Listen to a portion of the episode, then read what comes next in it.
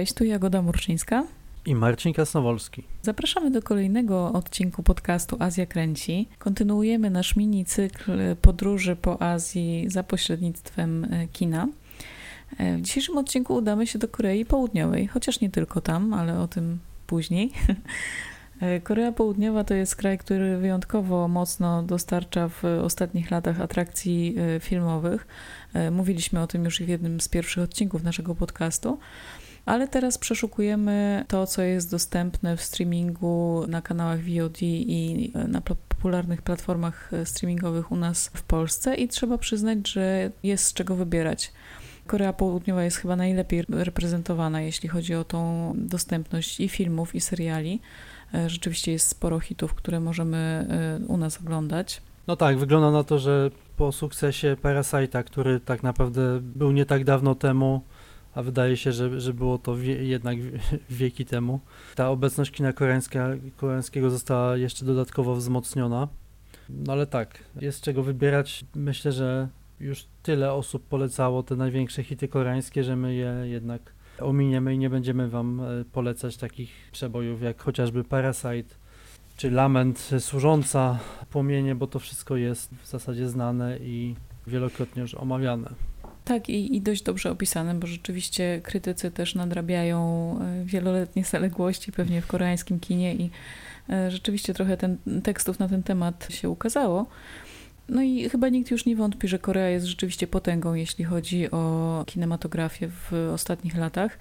Trochę mniejsza e, ilość osób wie, że jest też potęgą seriali, chociaż myślę, że dla wielu młodych widzów to właśnie seriale są taką drogą dzięki której oni trafiają w ogóle do, do azjatyckiego i koreańskiego kina bo te popularne e, dramy, zwłaszcza takie komedie romantyczne, stały się poniekąd takim e, czymś, jak była manga i anime dla e, kinematografii japońskiej.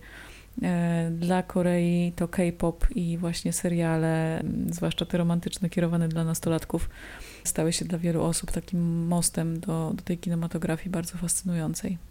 Tak, no o ile kino poznajemy głównie przez filmy artystyczne, bo takie są e, ściągane na, na festiwale i do tej wąskiej dystrybucji, no to faktycznie te K-dramy to jest rozrywka mainstreamowa i ona jest odbierana w Polsce przez dosyć wąską rzeszę fanów, ale są to fani bardzo wierni i oddani.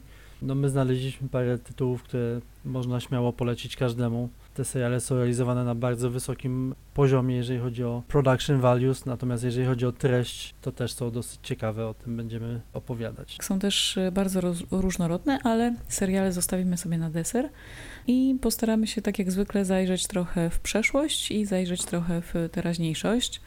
Korea e, no, na ten rok szykowała wiele mocnych tytułów. E, mamy nadzieję, że one jednak mimo opóźnień w produkcji i mimo zamkniętych kin trafią jednak na e, premierowe pokazy, trafią na nasze ekrany.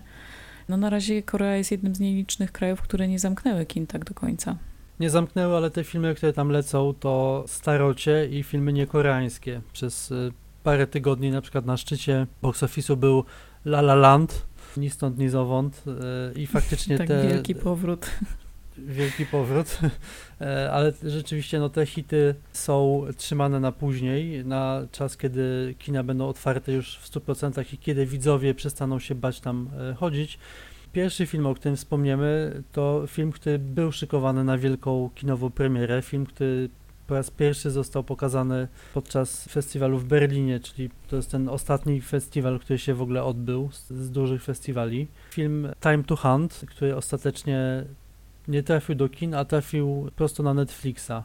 Taki los spotkał parę filmów. Time to Hunt jest na tyle ciekawy, że warto o nim zdecydowanie wspomnieć. Jest, jest to film dosyć nietypowy, jeżeli chodzi o kino koreańskie.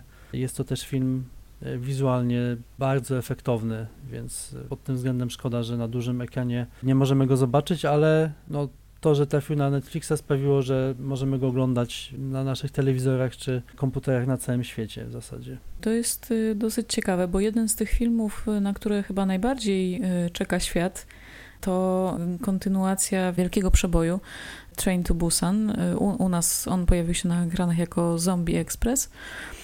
I to była premiera szykowana na czerwiec tego roku. Miała opowiadać o świecie przyszłości o Korei odciętej do świata ze względu na atak wirusa zombie. Rzeczywistość tutaj trochę niepokojąco zbliża się do tej wizji, ale Time to Hunt również rozgrywa się w przyszłości.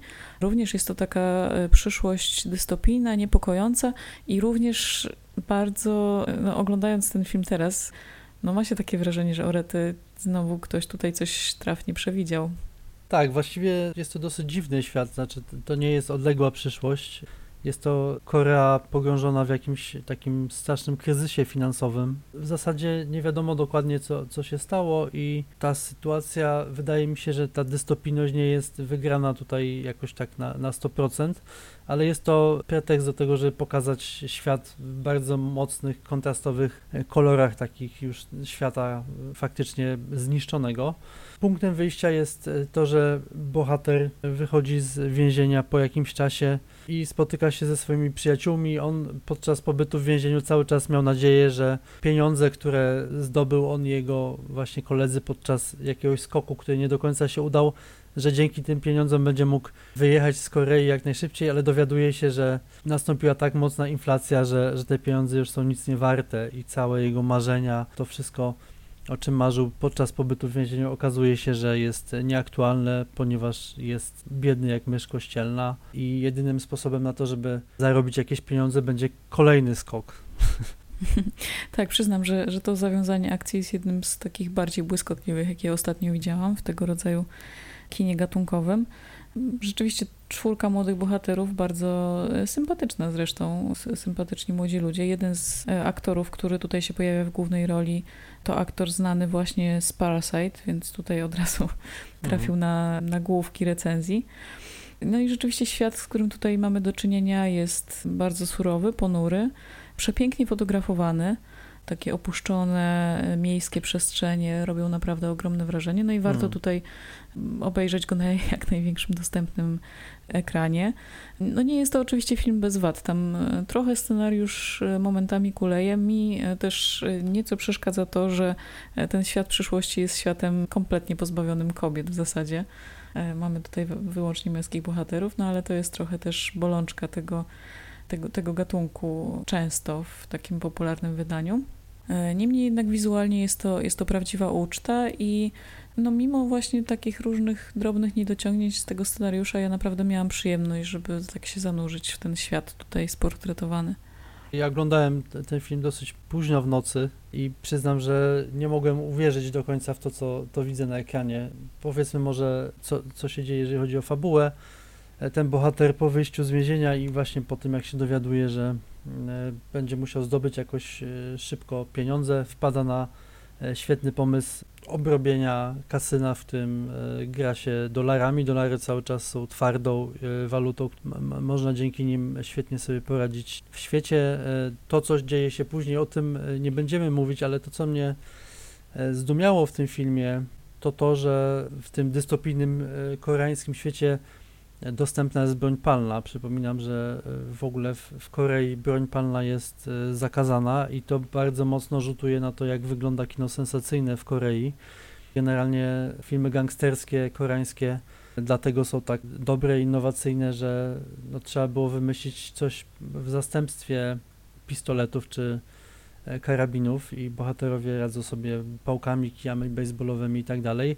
Tutaj broń palna została przywrócona i ja miałem, oglądając ten film i oglądając właśnie te puste przestrzenie wypełnione dziwnymi barwami i takimi jakimiś fabrycznymi krajobrazami, miałem wrażenie, że oglądam film z, ze Stanów Zjednoczonych z lat 80.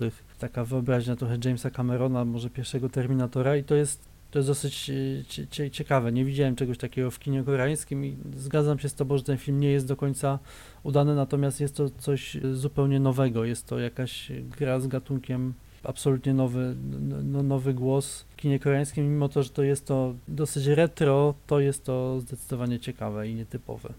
Tak, jest, jest w tym coś e, magnetycznego. E, no i na pewno warto obejrzeć, jeśli jesteśmy spragnieni koreańskich nowości. No, na nie przyjdzie nam jeszcze chwilę poczekać, ale ten tytuł e, jest takim e, drobnym przedsmakiem tego, co mogło nas czekać i co e, pewnie jeszcze w kinie koreańskim przed nami. Polecamy Time to Hunt. ale chcemy też zachęcić Was do sięgania w przeszłość, bo mamy może troszkę więcej czasu przez to, że premier jest tak mało. Mamy trochę więcej czasu na zagłębianie się w archiwa. No i y, wiele razy już polecaliśmy tutaj na, w naszych y, kanałach około festiwalowych koreańskie archiwum filmowe, które z okazji stulecia koreańskiego kina udostępniło szereg bardzo ciekawych tytułów na kanałach YouTube. Można je zobaczyć całkowicie legalnie, opatrzone anglojęzycznymi napisami. Jest to rzeczywiście no, kilkadziesiąt tytułów bardzo wartościowych, przy czym oczywiście one są u nas kompletnie nieznane, więc y, warto sięgnąć tutaj po różnego rodzaju przewodniki i teksty krytyków, którzy polecają te tytuły, które, na które szczególnie warto zwrócić uwagę. No bo oczywiście grzebanie w archiwach e, ma swoich miłośników, ale nie jest e, łatwe tak zupełnie bez przygotowania. My chcieliśmy zwrócić uwagę na reżysera, który, no myślę, że wielu e, osobom kompletnie jego nazwisko nic nie mówi, mimo tego, że to jeden z nestorów koreańskiego kina. Kim Ki-young, znany przede wszystkim na zachodzie chyba z tego, że nakręcił film Pokojówka, film z roku 60 Film słynny z tego powodu, że e, stał się e, punktem odniesienia dla wielu współczesnych reżyserów. Pokojówka i w ogóle Kim Ki-young jest o nim znacznie, znacznie głośniej po sukcesie Parasite'a oczywiście, ponieważ Bong Joon-ho e, wielokrotnie do fascynacji filmami Kim Ki-younga się przyznawał. Natomiast tak naprawdę jego piętno, jego, jego twórczości, jego styl jest w ogóle obecny w kinie koreańskim. Dosyć mocno można też e, jego, powiedzmy, inspirowanie e, jego filmami można zobaczyć w filmach Park Chan-wooka, chociażby zrealizowany był parę lat temu remake e, Pokojówki, dosyć taki dosłowny i uwspółcześniony oczywiście. Ale tak jak wspomniałaś, Kim Ki-young jest jednym z klasyków kina koreańskiego, jest twórcą absolutnie niesamowitym i on, on zaczął realizować filmy w zasadzie od razu po wojnie koreańskiej. Był przy tym samoukiem, bo on wychował się owszem na kinie, e, fascynowało go kino, ale studiował medycynę i to studiował, i, e, studiował medycynę i w Korei, i w Japonii. I trafił do kina tak naprawdę przypadkiem, trochę prowadząc jakieś kółka zajmujące się teatrem i filmem na swojej uczelni, trochę realizując, będąc asystentem po prostu mhm. przez jakiś czas. Tak wyglądała oczywiście wówczas droga wielu filmowców. No i mu się poszczęściło, dostał angaż w takim kanale informacyjnym. Gdzieś znalazłam taką informację, że zarabiał mniej więcej dziesięciokrotność e, tego, co E, mógł zarobić jako początkujący medyk, w związku z czym no, kariera filmowa była dla niego znacznie bardziej atrakcyjna. Chociaż równocześnie przez to, że te zarobki były takie znaczące, on czuł się bardzo nie w porządku wobec swoich kolegów i wobec większości Koreańczyków, którzy po wojnie przeżywali naprawdę trudne chwile, więc jakoś ten zwrot jego pierwszych filmów w, w stronę takiej tematyki społecznej był bardzo naturalny. On bardzo, te, te, te jego pierwsze filmy poświęcone są właśnie tej rzeczywistości koreańskiej powojennej. Przypomnijmy, że Korea Południowa po wojnie była jednym z najbiedniejszych krajów świata. Była zrujnowana, wiele rodzin zostało rozdzielonych oczywiście przez granice.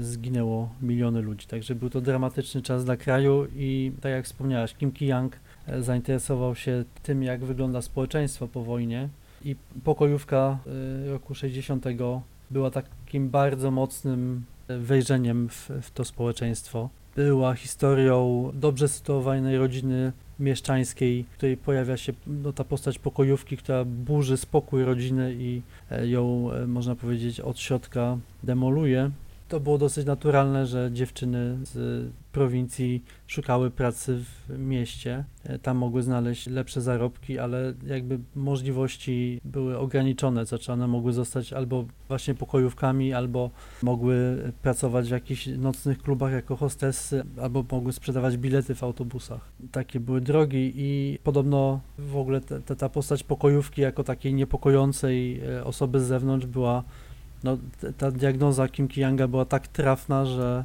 podczas pokazu pokojówki kobiety, które przychodziły na pokaz, tak bardzo identyfikowały się z, z postacią żony głównego bohatera, jak tylko widziały pokojówkę na ekranie, to wstawały i krzyczały z nienawiścią.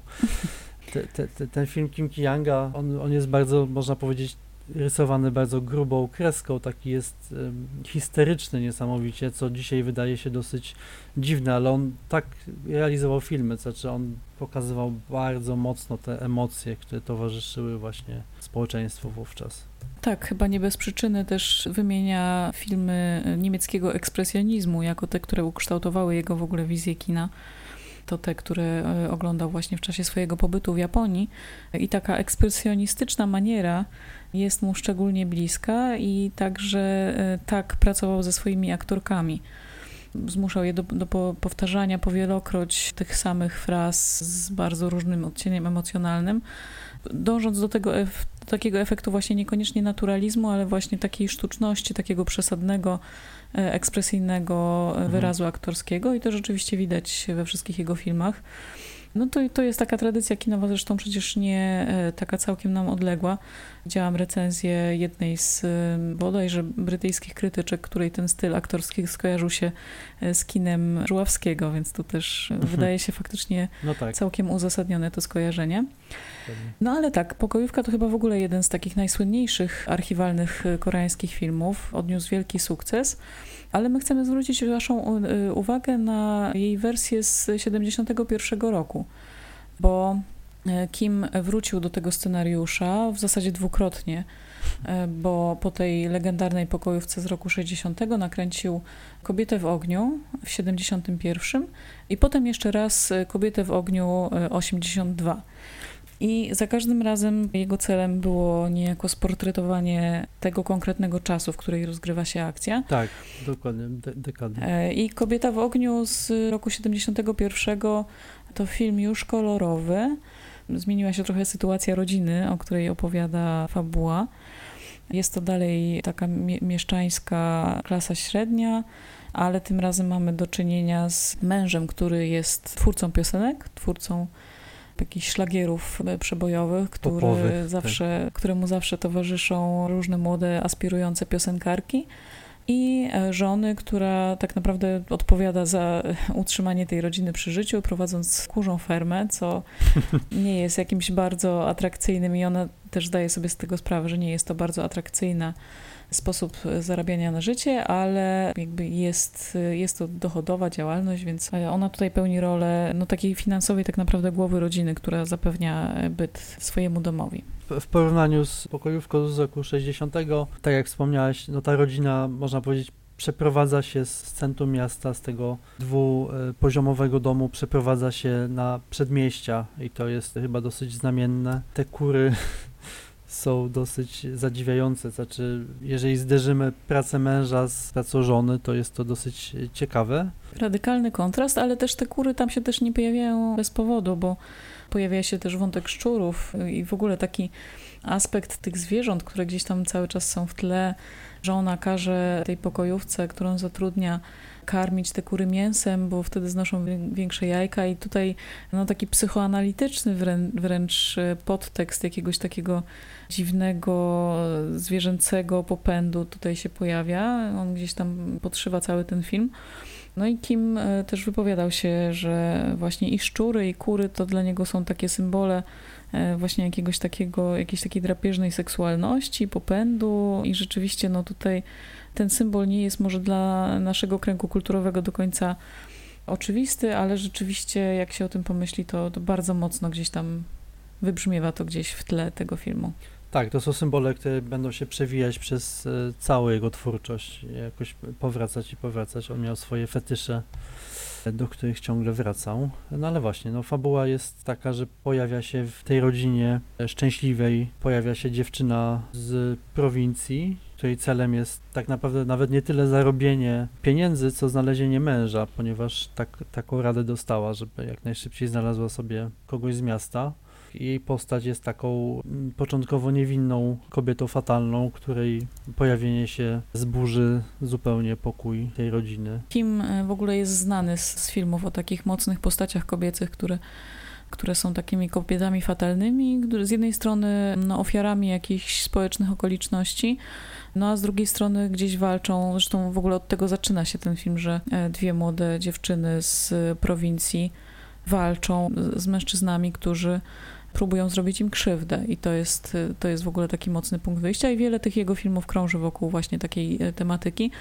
No i w zasadzie wszystkie aktorki, z którymi współpracował, stały się takimi też diwami mm. koreańskiego kina, osiągnęły wielki sukces właśnie dzięki między innymi tej ekspresjonistycznej manierze aktorskiej. Tak, no nie będziemy y, oczywiście zdradzać fabuły, ona jest bardzo mocna i co, coraz gwałtowniejsza. To, co mnie zachwyciło w tym filmie i naprawdę no, obecnie oglądamy dużo filmów, ponieważ prowadzimy selekcję cały czas na, na festiwal, ale przyznam, że dawno nie widziałem tak, filmu tak niesamowitego wizualnie. Jest to absolutne dla mnie arcydzieło. Jest to film, który mnie zachwycił tym, w jaki sposób Kim Ki-young buduje w ogóle kadr, w jaki sposób on pokazuje ten dom, jak niezwykle wykorzystuje no, taśmę barwną.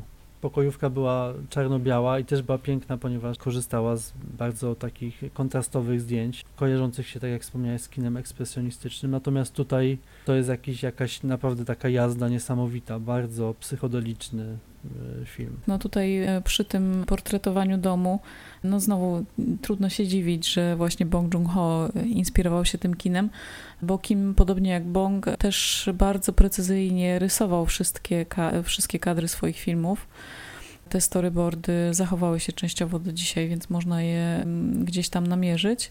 Rzeczywiście było to bardzo precyzyjnie, bardzo przemyślane i podobnie jak dom, który oglądamy w filmie Parasite, Tutaj też wszystkie te przestrzenie mają swoją podwójną symbolikę i, i, bardzo ciekawe jest obserwowanie samej tej architektury kadru. Niesamowicie to jest skomponowane. No jeśli chodzi o takie anegdoty z planu, to e, operator tego filmu przyznawał po latach, że no nie mieli e, też takiego sprzętu dostępnego łatwo, więc nie mieli filtrów e, kolorystycznych, więc często posługiwali się jakimiś chałupniczymi metodami i na przykład brali kolorowe butelki i kręcili przez, przez to kolorowe szkło, żeby uzyskać takie niesamowite efekty. No tutaj taka nasycona czerwień i nasycony błękit, to takie kontrastujące barwy, które wyrażają emocje bohaterów i jakieś momenty takiego, takich kulminacji narracyjnych. E, jest to rzeczywiście wizualnie przepiękne i bardzo fascynujące. Kim Ki-young, tak jak wspomniałaś, on wrócił do tego tematu jeszcze raz na początku lat 80. Nie widziałem jeszcze tego filmu, jestem y, go bardzo ciekaw. Ciekawe jest to, to że z taką obsesją wracał do, do tego tematu i ciekawe jest to, że koło widać zmieniającą się Koreę. Sam reżyser, on zginął w dosyć tragicznych okolicznościach w pożarze w 1998 razem ze swoją żoną, ale po latach został doceniony w Korei i obecnie uznawany jest za, za wielkiego mistrza. Jego filmy są e, pokazywane, są przypominane, a co najważniejsze są dostępne dla nas właśnie na, na tym YouTube'owym kanale, więc możemy je oglądać. Ja mam nadzieję, że ktoś zdecyduje się na pokazanie jego arcydzieł też na, na dużym ekranie w Polsce. Myślę, że, że to jest nieuniknione, ponieważ jest to naprawdę wielkie, wielkie nazwisko, które kompletnie nie istnieje w, w obiegu w Polsce. Ale tak, no póki co zachęcamy do, do odkrywania jego arcydzieł na tym kanale YouTube'owym. No miejmy nadzieję też, że ktoś poważy się na jakąś poważną rekonstrukcję cyfrową tych filmów, bo rzeczywiście, no niestety widać na tych kopiach, że one już e, mają swoje lata i ze względu na tą wizualną, niesamowitą atmosferę, jaką on kreuje, rzeczywiście warto byłoby je zobaczyć na dużym ekranie i w jak najlepszej e, jakości. Mamy nadzieję, że to się niebawem wydarzy. E, I przenosimy się z powrotem w czasy współczesne. Przenosimy się do, do tematów seriali bo to właśnie ich chyba najwięcej można znaleźć, między innymi na, na platformie Netflix. Jest to już w tej chwili kilkanaście czy wręcz kilkadziesiąt tytułów, mniej lub bardziej popularnych, ale można się w nich pogubić, bo rzeczywiście e, zarówno jeśli chodzi o gatunki, jak i tytuły i konwencje, jest tego sporo. Widzieliśmy kilka z nich. Nie wszystkie trafiły nam, e, przy, przypadły nam do gustu. Myślę, że możemy zacząć od, od serialu, który moją uwagę przykuł przede wszystkim ze względu na postać głównej bohaterki, w którą wciela się Beduna, moja ukochana koreańska aktorka. Oglądam wszystkie filmy z jej udziałem maniakalnie, więc oczywiście serialu e, Stranger też nie mogłam sobie odmówić. No to jest taki policyjny, dochodzeniowy serial. Wychodzi od morderstwa, co nie jest pewnie niczym nietypowym. Ale jest to rzecz świetnie napisana, bardzo dobrze skonstruowany e, scenariusz. Bazuje na takim znanym bardzo dobrze schemacie, bardzo często też ogrywanym e, w koreańskich filmach o dwóch policjantach, z których jeden jest e, super profesjonalistą, a drugi jest takim trochę niedojdą, trochę rozkojarzonym, któremu wszystko się gubi, myli itd., tak itd. Tak no i co jest nietypowego, to wydaje się, że w tą rolę tego detektywa czy policjanta Fejtłapy e, wciela się właśnie nasza ukochana aktorka. Rzadko się widzi kobiety w takich rolach i właśnie zwłaszcza nie, nie tylko właśnie w takich policyjnych duetach, ale właśnie w takich rolach fajtłopowatych. No oczywiście w toku akcji ta postać głównej bohaterki odkrywa przed nami swoje różne interesujące oblicza. Partneruje jej bohater, który jest wyzuty z emocji, całkiem dosłownie, bo w dzieciństwie został poddany zabiegowi chirurgicznemu i nie odczuwa emocji. No i to tworzy z nich bardzo naprawdę oryginalny i niebanalny duet i nawet jeśli ktoś nie jest jakimś wielkim fanem takich policyjnych seriali, to tutaj ta dynamika Zagadka jest bardzo e, intrygująca, bardzo ciekawie jest tutaj, piętrzą się przeróżne trudności. Jest tutaj oczywiście wątek też polityczny, wątek e, korupcji w policji i, i we władzach Korei. To też jest taki oczywiście częsty dla tego kraju, mhm. taki krytyczny stosunek do własnych władz. Myślę, że to, to też stąd też bierze się popularność tego kina i tych seriali u nas ale też y, obok tego wątku takiego typowo śledczego jest, jest to po prostu bardzo wiarygodny psychologicznie, bardzo ciekawy, y, właśnie taki no, złożony z wieloma warstwami i, i po prostu bardzo dobrze napisany scenariusz.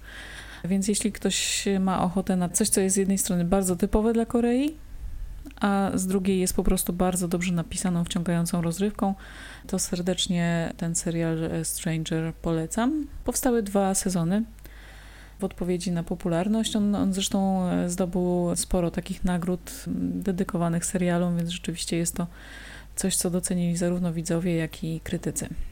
Ja tego serialu jeszcze nie oglądałem, ale chciałbym przypomnieć, że Bedona też występuje w pierwszym e, serialu, który Netflix realizował w Korei, czyli w Kingdom w Królestwie, filmie kostiumowym który e, no, opowiada o czasach zamierzchłych i łączy taką kostiumową dworską intrygę z filmem o epidemii zombie. Jeżeli nie macie jeszcze dosyć problemów e, z epidemiami i pandemami, to The Kingdom jest zdecydowanie świetną pozycją i jest, jest filmem produkowanym przez Netflix e, oryginalnie, więc jest to film znakomity technicznie i jest to serial, o którym wspominaliśmy zresztą już w poprzednim odcinku. Azja kręci.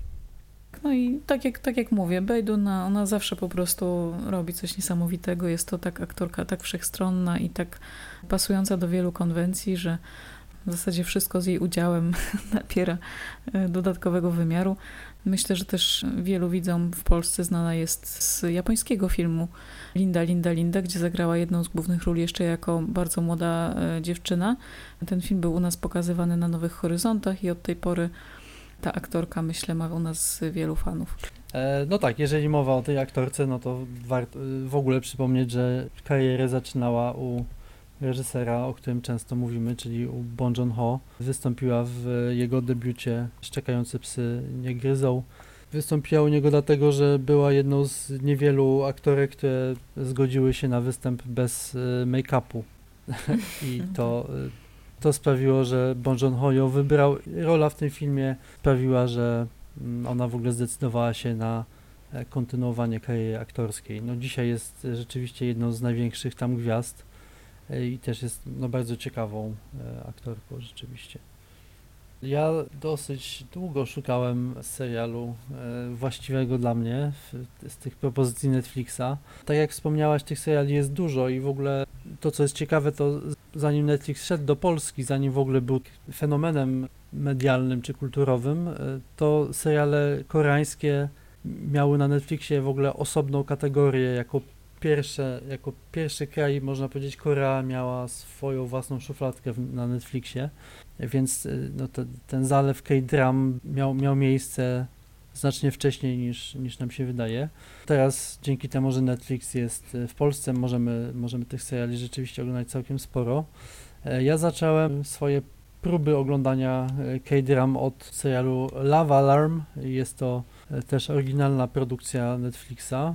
Ciekawy wydał mi się sam punkt wyjściowy, ponieważ jest to opowieść o takim też świecie przyszłości, w którym Koreańczycy dostają do dyspozycji na, na swoje smartfony aplikację, która jeżeli zostaje włączona, to oni się dowiadują, że w, z odległości co najmniej przynajmniej 10 metrów znajduje się ktoś, kto ich kocha, więc wszyscy wariują na punkcie tej aplikacji, włączają ją oczywiście i czekają aż telefon e, zacznie dzwonić. I jest to bardzo fajny, wydaje mi się, punkt wyjściowy, ciekawy. e, i stwarzający duże możliwości, jeżeli chodzi o rozwój akcji. Natomiast y, przyznam, że po obejrzeniu pierwszego odcinka przestałem oglądać. Nie jest to do końca moja konwencja, jest to bardzo słodki, bardzo romantyczny serial, który, no tak, ewidentnie nie jestem e, targetem, grupą docelową, e, więc e, polecam Lawalem tym, którzy lubią koreańskie historie o miłości. Realizacyjnie jest to bardzo dobre rzeczywiście i zostawiam jakby was z taką informacją. Ja dalej Lawalem oglądać nie będę. A co będziesz oglądał? No właśnie. Znacznie ciekawsze wydało mi się serial Itaewon Class. Jest to duży hit w Korei. To już nie jest serial oryginalny Netflixa. Jest to film, serial telewizyjny. Punkt wyjścia jest dosyć może banalny. Jest to opowieść o chłopaku, który trafia do nowej szkoły, elitarnej szkoły i już w pierwszy dzień można powiedzieć podpada bardzo mocno, ponieważ podnosi rękę na syna właściciela takiego wielkiego czebola, wielkiej firmy potężnej i bogatej. Ten syn jest no takim, można powiedzieć, szkolnym rozrabiaką, chuliganem, który gnębi tam jednego z, z uczniów zupełnie bez powodu, ale ponieważ jest synem bogatego człowieka, nikt w szkole mu nie robi krzywdy, nauczyciele wiedzą, że jest to osoba, z którą nie wolno zadzierać. Nasz bohater ignoruje to i wymierza sprawiedliwość, można powiedzieć, i od tego zaczynają się jego problemy. To znaczy w ten sam dzień wylatuje ze szkoły, a na domiar złego chwilę później w wypadku e, samochodowym ginie jego ukochany ojciec. I tutaj znowu okazuje się, że wypadek ten został spowodowany przez tego samego złego syna właściciela Czebola, więc jest to dosyć dziwny zbieg okoliczności, ale tak jest. No i nasz bohater jest w tym momencie człowiekiem złamanym przez los, ale nie załamuje się, planuje wielką zemstę. Cały serial jest jego to przygodą właśnie i egzekucją tej zemsty. Może nie brzmi to jakoś bardzo efektownie, ale znowu to, co mi się podoba w kinie koreańskim i to samo y, działa w serialach, to jest takie zderzanie przeciwstawnych emocji i konwencji, można powiedzieć, bo ten serial jest miejscami wygląda jak taki typowy wyciskacz łez, a jednocześnie jest bardzo gwałtowny, brutalny miejscami, także to wszystko działa zdecydowanie. I dlatego dla tych takich y, przeciwstawnych emocji warto ten serial oglądać. No i sa sama akcja jest dosyć intrygująca i Postaci są zarysowane całkiem ciekawie. Wydaje mi się, że jest to dobra pozycja do śledzenia. Tak jak mówię, ten serial odniósł gigantyczny sukces w Korei. Ja jestem zaciekawiony i oglądam dalej. A ja przyznam, że sięgnęłam po tytuł, o którym czytałam już wcześniej więcej i tylko dlatego nie odrzuciłam go po pierwszym odcinku, bo jest to Crash Landing on You. To jeden w ogóle z najbardziej popularnych seriali z koreańskiej telewizji. Chyba jest w tej chwili ciągle jeszcze na drugim mhm. miejscu najbardziej popularnych serii telewizyjnych. Punkt wyjścia wydaje się dosyć błahy, bo jest to historia niezwykle bogatej dziedziczki wielkiej fortuny, y, mieszkającej w Seulu, która tuż po tym, jak ojciec mianował ją na tą główną dziedziczkę swojego biznesu, postanawia w ramach rozrywki przelecieć się na paralotni mhm. i zniesiona dosyć sztucznie wyglądającym e, tornadem e, ląduje w, dziwnych, w dziwnym lesie, który okazuje się być Koreą Północną. W, ty, w tymże lesie e, odnajduje ją przedstawiciel wojska północno-koreańskiego, niezwykle przystojny, młody człowiek. No i jakby dalszego ciągu tej relacji możemy się trochę domyślać. Jest to komedia romantyczna, więc rządzi się prawami tego gatunku. Nie są one pod wieloma względami bardzo wiarygodne, ale niosą dużo takiej emocjonalnej e, przyjemności. Jest tam też sporo humoru, który myślę, że podbija serce mainstreamowej publiczności. Natomiast to, co jest ciekawe, główna bohaterka e, rzeczywiście zostaje w tej Korei Północnej przez jakiś czas. Mieszka tam, poznaje mieszkańców tego kraju. Oczywiście e, musi się zderzyć ze swoimi przekonaniami na temat tego kraju. E, musi się też pogodzić z tym, że będzie żyła w skrajnie innych warunkach niż te, do których była do tej pory e, przyzwyczajona. No i znów nie byłoby tutaj nic specjalnie ciekawego, gdyby nie to, że przy scenariuszu pracował rzeczywiście jeden z uciekinierów z Korei Północnej. Kwak Moon Wan, bardzo ciekawa postać, bo to jest człowiek, który studiował jako młody chłopak reżyserię w Pjongjangu. To było jeszcze w latach 80., kiedy to była w ogóle bardzo kwitnąca wtedy kinematografia, chyba najlepsze lata kina gatunkowego w ogóle w Korei Północnej. I Kwak porzucił tą karierę filmową i służył w wojsku przez długi czas. Jako jeden z takich bardziej zaufanych zresztą przedstawicieli tych służb północno-koreańskich. Na tyle zasłużonym, że był w stanie podróżować za granicę. I w czasie jednej z takich podróży nie wrócił już do kraju. Dostał sygnał, że ktoś doniósł na jego jakieś prywatne rozmowy i rzeczywiście był zmuszony zostać w Korei Południowej. No i kiedy tam brał udział w tym programie, w którym uczestniczą wszyscy, którzy wydostali się z Korei Północnej, tam, wiedząc o jego filmowych zainteresowaniach, skontaktowano go właśnie z przedstawicielami świata filmu i on stał się takim konsultantem scenariuszy, mniejszych lub większych tytułów, no ale ten właśnie serial stał się dla niego szczególnie przełomowy. Ponieważ ze względu na fabułę i na właśnie tą konwencję komedii romantycznej, scenopisarze tego serialu bardzo potrzebowali takich szczegółów życia tak naprawdę intymnego, domowego, tego jak faktycznie wygląda takie codzienne życie ludzi tam, począwszy od mycia zębów, po przygotowywanie posiłków i różne takie drobiazgi, których po prostu no, jakby też nie ma w tych wielu politycznych pamiętnikach, nie wiem, dysydentów czy, czy osób, które się stamtąd e, przedostały. No i rzeczywiście wygląda na to, że jest to bardzo wiarygodne. Nie powiem, że realistyczne, bo jednak jest tam trochę takich komedi- komediowych elementów, ale mimo wszystko jest to dosyć wiarygodne przedstawienie Korei Północnej. I przedstawienie też tego, w jaki sposób Koreańczycy z południa myślą mm. o swoich pobratymcach. I to jest rzeczywiście tak socjologicznie i kulturoznawczo niesamowicie ciekawe. No i stopniowo też ta fabuła trochę się staje mniej banalna niż, niż zapowiadałby to pierwszy czy drugi odcinek. E, no, myślę, że jest to pozycja obowiązkowa dla, dla każdej osoby zainteresowanej tymi relacjami dwóch Korei. No tak, przypomnijmy, że jeszcze w latach 80.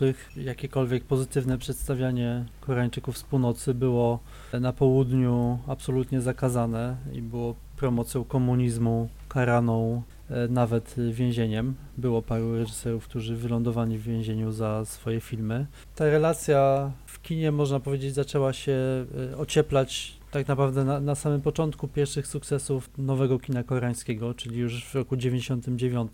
Te największe przełomowe filmy, które sygnalizowały potencjał koreańskiej kinematografii, były to właśnie filmy poświęcone w jakiś sposób relacjom e, z Koreą Północną.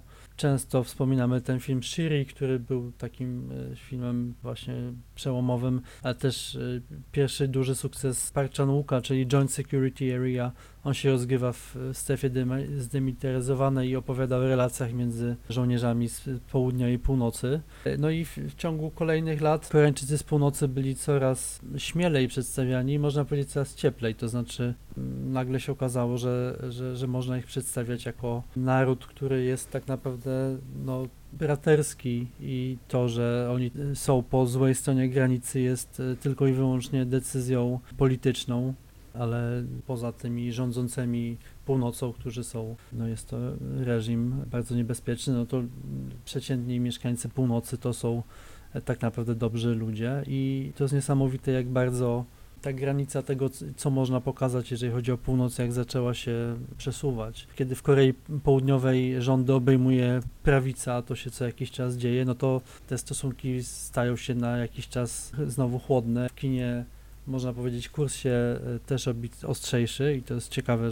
jeżeli to się obserwuje, natomiast no, obecnie znowu jest taki, można powiedzieć, kurs na Koreę Północną i faktycznie no, ten, ten serial jest wyrazem tego jak najlepszym, to znaczy komedia romantyczna w jakiś sposób e, opowiadająca o Korei Północnej, no to jest, to jest naprawdę dosyć śmiały pomysł, no ale tak jak wspomniałaś, to jest bardzo dobrze zrobione, jest to w ogóle świetny pomysł tak naprawdę i dający duży potencjał scenariuszowy.